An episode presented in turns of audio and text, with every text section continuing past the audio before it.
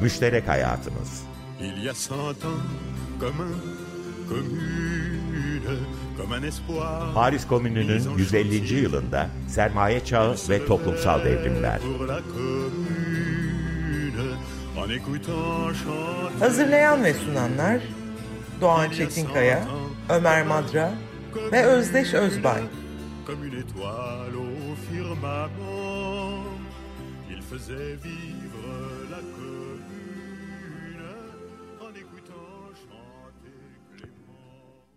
Günaydın Doğan merhabalar hoş geldin. Merhabalar, hoş bulduk. Günaydın. Jenerikte hazırlayanlar da, da bizim de adımız geçiyor ama buna inanmayın. Doğan'ın programı hazırlayıp sunduğu biz sadece e, işte eşlik etmeye çalışıyoruz onu da belirtelim. Müştereken Yancısıyız. Müşterek yani yürütmeye çalışıyoruz evet. Yani çok iddialı e, olmuş jeneriğe bakınca ama tamam. Peki bugün Paris Komünü'nde düşmesinin 150. yıl dönümü tam ona denk geldi maalesef. her güzel şeyin bir sonu varmış gibi oldu ama inşallah öyle olmaz bundan sonraki deneyimler.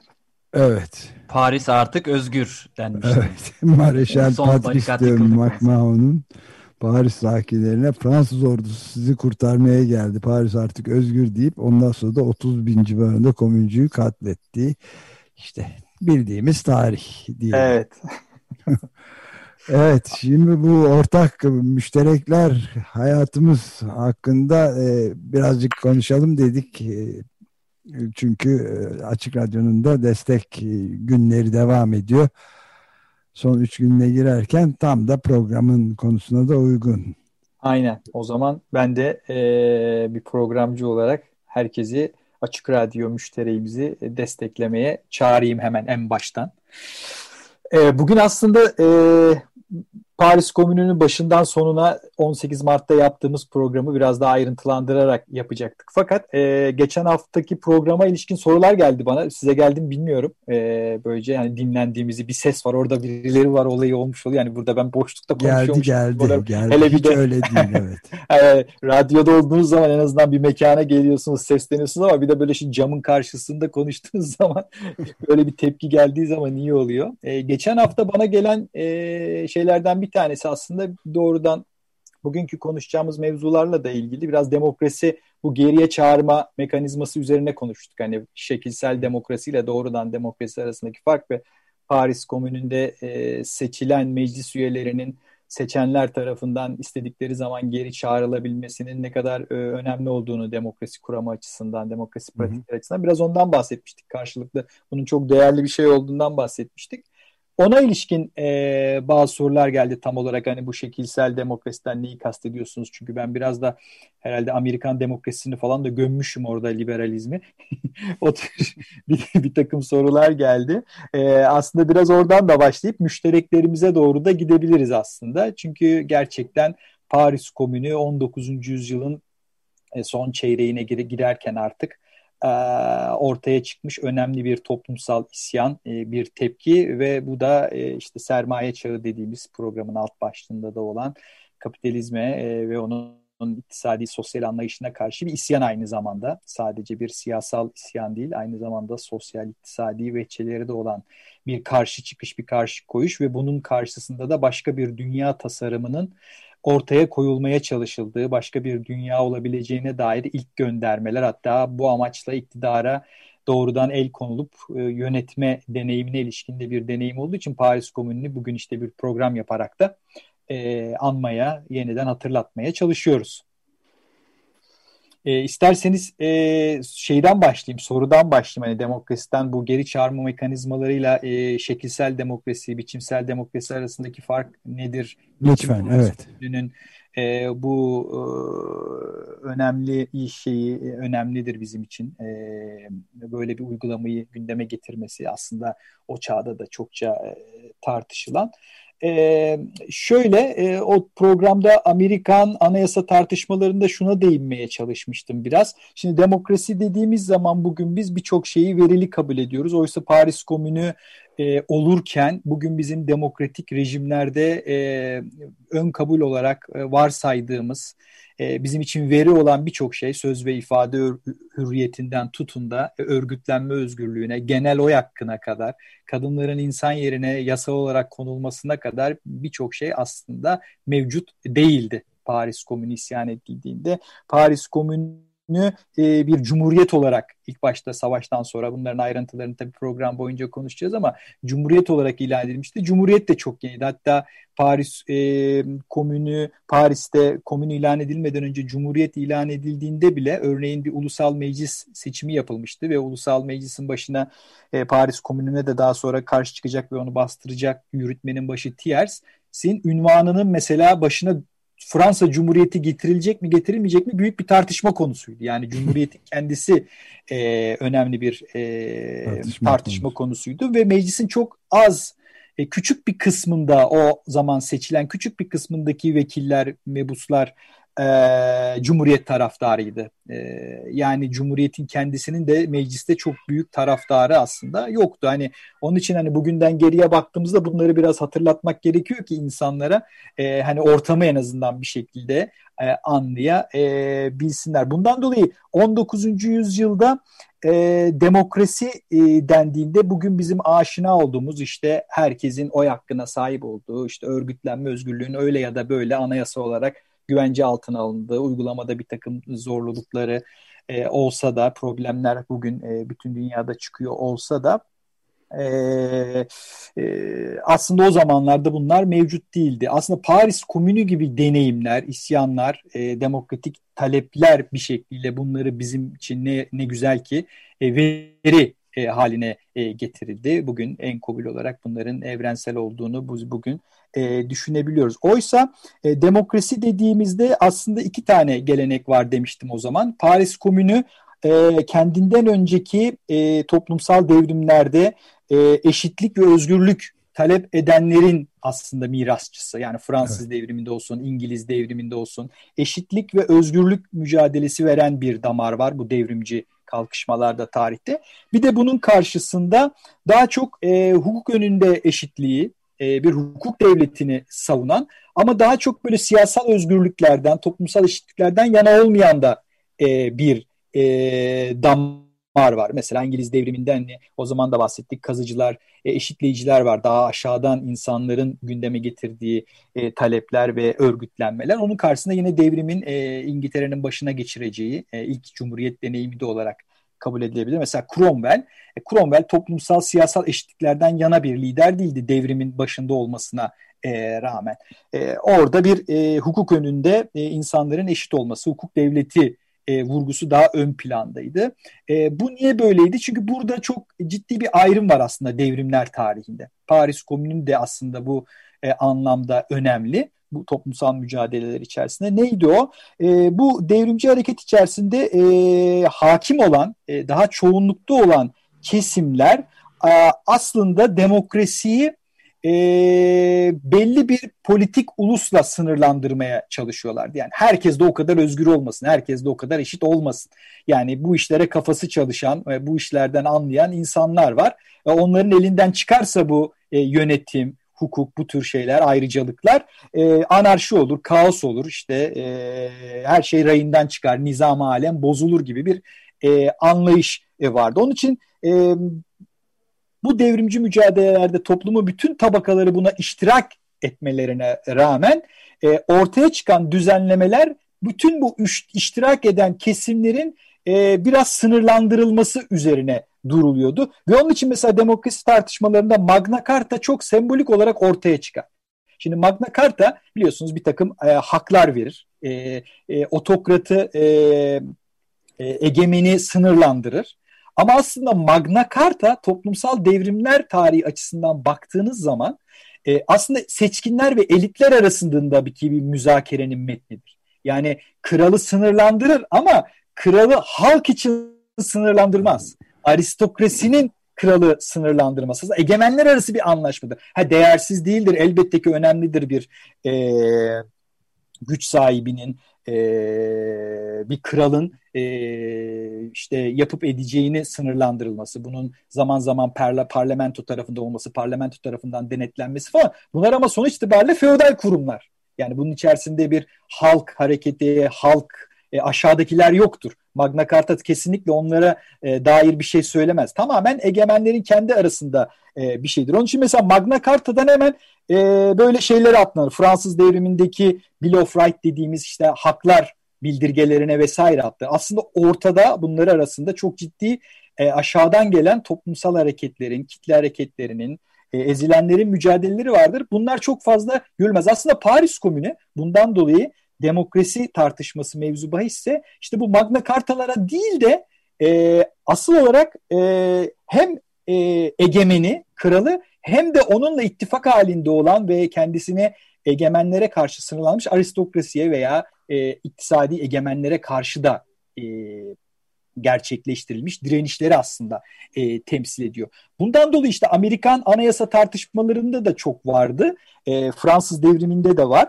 Genelde bu temsili demokrasi e, verilen en e, uç e, ve şey e, e, tavizdir egemenler tarafından. Onun için evet, Doğan yani pardon burada sözünü keserek şeyi de ilave edeyim. Yani çok kısa sürmüş ve çok kanlı bir şekilde bastırılmış olmasına rağmen Paris Komünü'nün bugün bile bu 150 yıl sonra son derece heyecanla anılması, kutlanması filan da işte aslında bu gerçek özgürlük ve eşitlik talebinin de ve doğrudan demokrasi gibi şeyleri de içeriyor olmasından dolayı da biraz geliyor bana. Öyle değil mi?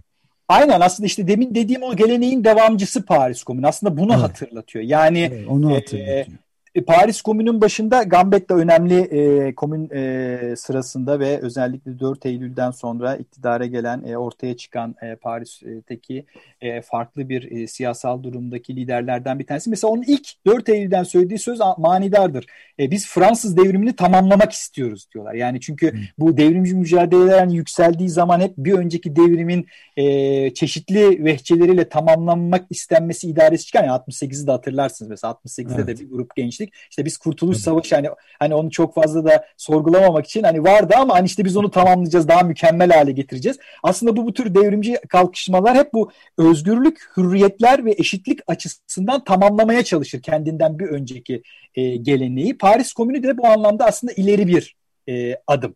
E, ileri bir adım ve bu eşitlik ve özgürlük e, talebini gündeme getiriyor. Uzun süre e, Paris'te Cumhuriyet ilan edildikten sonra e, 18 Mart'a gelene kadar da aslında bunun talebi bir şekilde dillendiriliyor farklı kesimler tarafından, farklı dernekler, kulüpler tarafından, e, geçen programlarda bahsettiğimiz işte ulusal milisler de tarafından, e, muhafızlar tarafından. Bundan dolayı e, aslında bu talep e, özgürlük, eşitlik ve demokrasi talebi e, Paris Komünü gerçekleşmeyince 18 Mart'tan itibaren bunu fiilen gerçekleştirmek için e, harekete e, geçiyor Paris Par, Paris'teki radikaller, aydınlar e, ve emekçi e, unsurlar. E, bundan dolayı gerçekten önemli. Tabii Paris'ten önce aslında buna Marsilya'da, Lyon'da yani bu sadece Paris'e has bir şey değil. E, programın e, daha gelecek safhalarında değineceğiz. Aslında Paris'ten daha önce Lyon'da mesela komün e, ilan ediliyor ve komün seçimleri daha önce yapılıyor. Marsilya'da hatta güney e, kentlerinde bir karşı lig de kurulacak. Bu kentler arasında bir federasyon da kurulacak. Fakat bunlar e, Paris kadar radikalleşmeyecek. Paris o Mart'tan sonra radikalleşeceği kadar radikalleşmeyecek. E, ve zaman içerisinde biraz e, sönümleşecek, sönümlenecekler. Yani bu tarih aralığında aslında bir dedik ya işaret fişeği gibi e, bu talepleriyle Paris e, komünü ortaya çıkmış oluyor. E, ve aslında bir şekilde e, insanlığın müşterek e, e, tarihindeki mücadeleleri bir şekilde hatırlıyor. Müşterek kavramı önemli. Evet ve yani bunun burada konuşulabiliyor olması işte böyle bir program olması bana son derece kıymetli geliyor. İnşallah destekçilerimize ve de dinleyicilerimize de öyle geleceğini e, düşünüyorum ve umuyorum. Yani bunların konuşulacağı bir fazla da medyada hele hiç alan görmüyorum ben şahsen. O yüzden de Açık Radyo'nun bu dinleyici destek kampanyası sırasında yani dinleyici destek günleri özel şenlik sırasında böyle bir programda bu müşterekleri konuşuyor olmamız zaten radyoda uzun süreden beri kendimize uygun gördüğümüz bu müşterek alan bir komün, e, komünote radyosu olma fikrini de artırıyor cesaretimizi ve gücümüzü de artırır nitelikte görüyorum. Aynen. Ee, Türkçe literatüre biraz okuduğumuz zaman hani böyle karıştırırsınız aslında müştereklerin çok farklı anlamlarda kullanıldığına dair şikayetlerle karşılaşıyorsunuz ama aslında bir yandan da müştereğin çok farklı e, anlamlara gelebilecek bir şekilde kullanılması da e, bu kavramın e, birçok kişi tarafından veya bir takım problemlerle karşılaşan insanlar tarafından nasıl bir derdine deva e, olarak algılandığını da bir şekilde gösteriyor. En evet. kaba anlamıyla aslında müşterekler dediğimizde genelde öz yönetimci kurumların inşası akla geliyor. Doğal kaynakların e, piyasalaştırılmasına karşı mücadeleler geliyor. Aslında müşterek bugün bizim için daha çok e, piyasanın metalaşmasına, piyasada parayla alınıp satılan özelleştirilmiş alanların dışında kalmış, herkesin e, ulaşımına açık, herkes için fayda sağlayan ve bunun piyasada bir e, ederi, bir fiyatı oluşmamış bir şekilde bir ilişkiye dayanması e, bugün bizim çağımız açısından, geçen hafta da biraz konuşmuştuk, e, çok e, değerli kılıyor e, gerçekten. Çünkü e, müşterek dediğimiz için bugün artık e, öyle bir e, e, duruma gelmiş durumdayız ki hava, su, toprak, e, orman, tohum, e, ondan sonra kentlerde parklar, yollar, sokaklar, meydanlar değil mi? Yani normalde kamunun kamuya ait olduğu, herkese açık olarak bilinen yerlerin gittikçe daha fazla e, piyasaya açılması ve ulaşım e, halkın ulaşımına yavaş yavaş kat, e, kapatılması. E, yaz mevsimine de girdik şimdi insanlar denize girdiklerinde kıyının birçok yerinin işgal altında olduğunu görecekler. Aslında çevrildiğini görecekler. Burada da çitleme kavramıyla e, karşı karşıya geliyoruz. çitleme kavramından bu programda da çokça bahsedeceğiz. Aslında e, müşterekler e, kapitalizmin yani piyasa ekonomisinin ilk ortaya çıktığı andan itibaren çok e, önemli bir kavram, bir kelime. Çünkü e, piyasa ekonomisi, kapitalizm nerede e, ortaya çıkmıştı? Aslında e, insanların yüzyıllardır üzerinde yaşadıkları, e, üretimde bulundukları e, toprakların e, ve bu toprağın bir üretim aracı olan toprağın e, onlar tarafından kullanılan, üretim yapılan toprağın onlardan alınması ve onların o toprak üzerinde e, kiralık işçi, e, ücretli evet, işçi bir... durumuna gelmeleri şanslılarsa ya da tamamen sürülmeleri. Yani e, işte e, koyunculuk, hayvancılık e, yapılması, yün elde edilebilmek için e, hayvancılık e, mera olarak kullanılması bu toprakların ve o insanların o yüzyıllardır yaşadıkları topraklardan sürülmesi yani çitlenmesi yani özel mülk haline getirilmesi, özelleştirilmesi. Bu da bizim bugün çok aşina olduğumuz, bildiğimiz değil mi? İkizderelilerin de yaşadığı normalde ya Allah'ın kabul ettikleri ya da herkesin kabul ettikleri ağaçların bir gün birisini gelip ya buralar bizim işte biz şunu yapacağız, keseceğiz demesi. E, bu ormanlar e, çok tanıdık biliyorsunuz. Karl Marx'ın da ilk yazıları o ormanda Ormanlar odun hırsızlığı üzerine değil mi? Yani evet, normalde evet. insanların odun topladıkları yerin siz artık bu odunları buradan toplayamazsınız. Niye? İşte burası bilmem kimin artık demesiyle başlıyor. Evet. Magna Carta'da da bir ayrı bir şey var. Ormanlar bildirgesi de var. Magna Carta Forestatum diye. O zamana bile kadar dayanan bir hak meselesi. Bugün de sabahleyin konuşma fırsatı bulduk. Yani jandarma ateş açması, havaya ateş açması gibi şeylerin de olduğu bir e, dünyadan Van'da mermer ocağına karşı eylem yapan köylülere doğayı korumak için filan. Yani bunları konuşacağız tabii daha ve bunların konuşulacağı e, ender yerlerden biri olmasına gayret ediyoruz Açık Radyo'nun.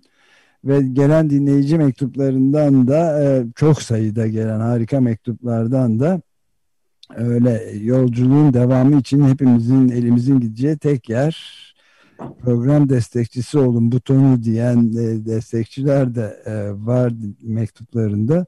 Her şeye rağmen başka bir dünyanın mümkün olabileceğini unutturmayan, hayata karşı direnme gücü veren bir dayanak gibi güzel laflar, e, sözler geliyor. Evet.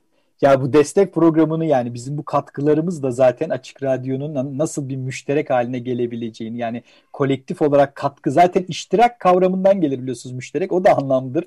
19. yüzyılın ortasında e, Red House e, da ilk ortaya çıkıyor. Bu sosyalizm, komünizmi iştirak olarak e, çevrilmeye başlanıyor. Daha sonra bir Paris Komünü'nden sonra geçen programda da söylemiştim bir tartışma ortaya çıkıyor, peyda alıyor. Yine önemli e, aydınlarımızdan ilk Türkçe sözlüğü yazanlardan Şemsettin Sami de e, iştirak e, kavramını kullanmaya başlıyor ki daha sonra ikinci meşrutiyet döneminde de biliyorsunuz e, iştirak en önemli yayın organlarından bir tanesi olacak Osmanlı. Bir de iştirakçı Hilmi var zaten. Yani iştirakçı Hilmi var evet kendi evet. o iştirak kelimesiyle de özdeşleşecek dergisiyle. Onun için biraz o e, işte kolektif e, bir araya gelmek, birlikte yapmak onlardan e, müteşekkil e, ortaya çıkıyor bizim e, dilimizde de. Bunun için e, anlamlı olduğunu düşünüyorum. Ama Paris Komünü'nden de bir hani e, başka bir şey söyleyeyim. Bu şimdi konuşurken aklıma geldi. Hani bu e, zaten. evet 18 Mart'ta e, komün e, safhasına geçilirken biliyorsunuz bu toplara el koyma e, olanı şey e, girişimi vardı. Toplara el koymaya çalışınca halk ayaklarını bu topları geri vermiyordu. Orada insanlar genelde şey diye düşünür. Hani sanki ordu bu topları Paris'te unutmuş da orduya ait toplar olarak bilinir. Aslında o toplar Fransız halkının kendi arasında bağışla parayla toplayıp satın aldığı toplardır aslında Paris halkının müştereken aldıkları özel mülküdür. Yani Paris'e aittir. Ona el koymaya Ona çalışır. Genelde bu es Yani pa- Paris Komünü'nün karşısındakiler mülkiyet hakkına bile işte gördüğünüz gibi saygı duymazlar. Bunu hani bugün çiftçiler, küçük mülkiyet sahipleri çok fazla yaşıyorlar. Çünkü oralara kadar geldi. Çünkü sömürecek çok fazla müşterek de kalmadığı için dünyada artık küçük mülk sahiplerine de saldırmaya başladılar. Aynen Paris Komünü'nde olduğu gibi. E, Parisliler orta... top benim mi demiş yani? E tabi top benim demişler aynen. Hür, Çünkü zaten parasını verip almışlar. de bu değil mi? Hür Paris diye bastırdıkları böyle. evet. e, galiba süreyi bitirdik maalesef. E, Eyvallah. Şeyin son DJ'lerimizden Ahmet İnsel'in e, parçasıyla şey yapalım. Paris Komün'den e, sonra çıkarılan çok önemli bir e, şarkı tekrardan e, yorumlamışlar yani. Jean-Baptiste Clement'in yazdığı bir şarkıyı Kanlı Hafta şarkısını Yaya Bossa diye Belçikalı bir grup çok yeniden yorumlamış. Kanlı Hafta şarkısında sözlerinden yani şey de var sefaret akıyor Paris'ten mutlu olanlar bile titriyorlar filan gözü yaşlılar dullar ve yetimler var. İspiyoncular ve jandarmalar dışında sokakta sadece gözü yaşlılar dullar ve yetimler var diyor. Paris'ten sefaret akıyor mutlu olanlar bile titriyorlar. Şimdi moda savaş konseyi ve kaldırım taşları hala kanlı ama sonradan meşhur nakarat geliyor ünlü nakarat. Evet ama alttan bir şeyler çalışıyor. Kötü günler sona erecek ve bütün yoksullar işe kalkışınca o zaman bunun rövanşından korkun diyorlar. Bu şarkıyı gönderdi. Bununla bitirelim istersen programı. Çok teşekkürler Eyvallah, Doğan. Ben teşekkür ederim. Görüşmek üzere. Görüşürüz. Görüşmek üzere.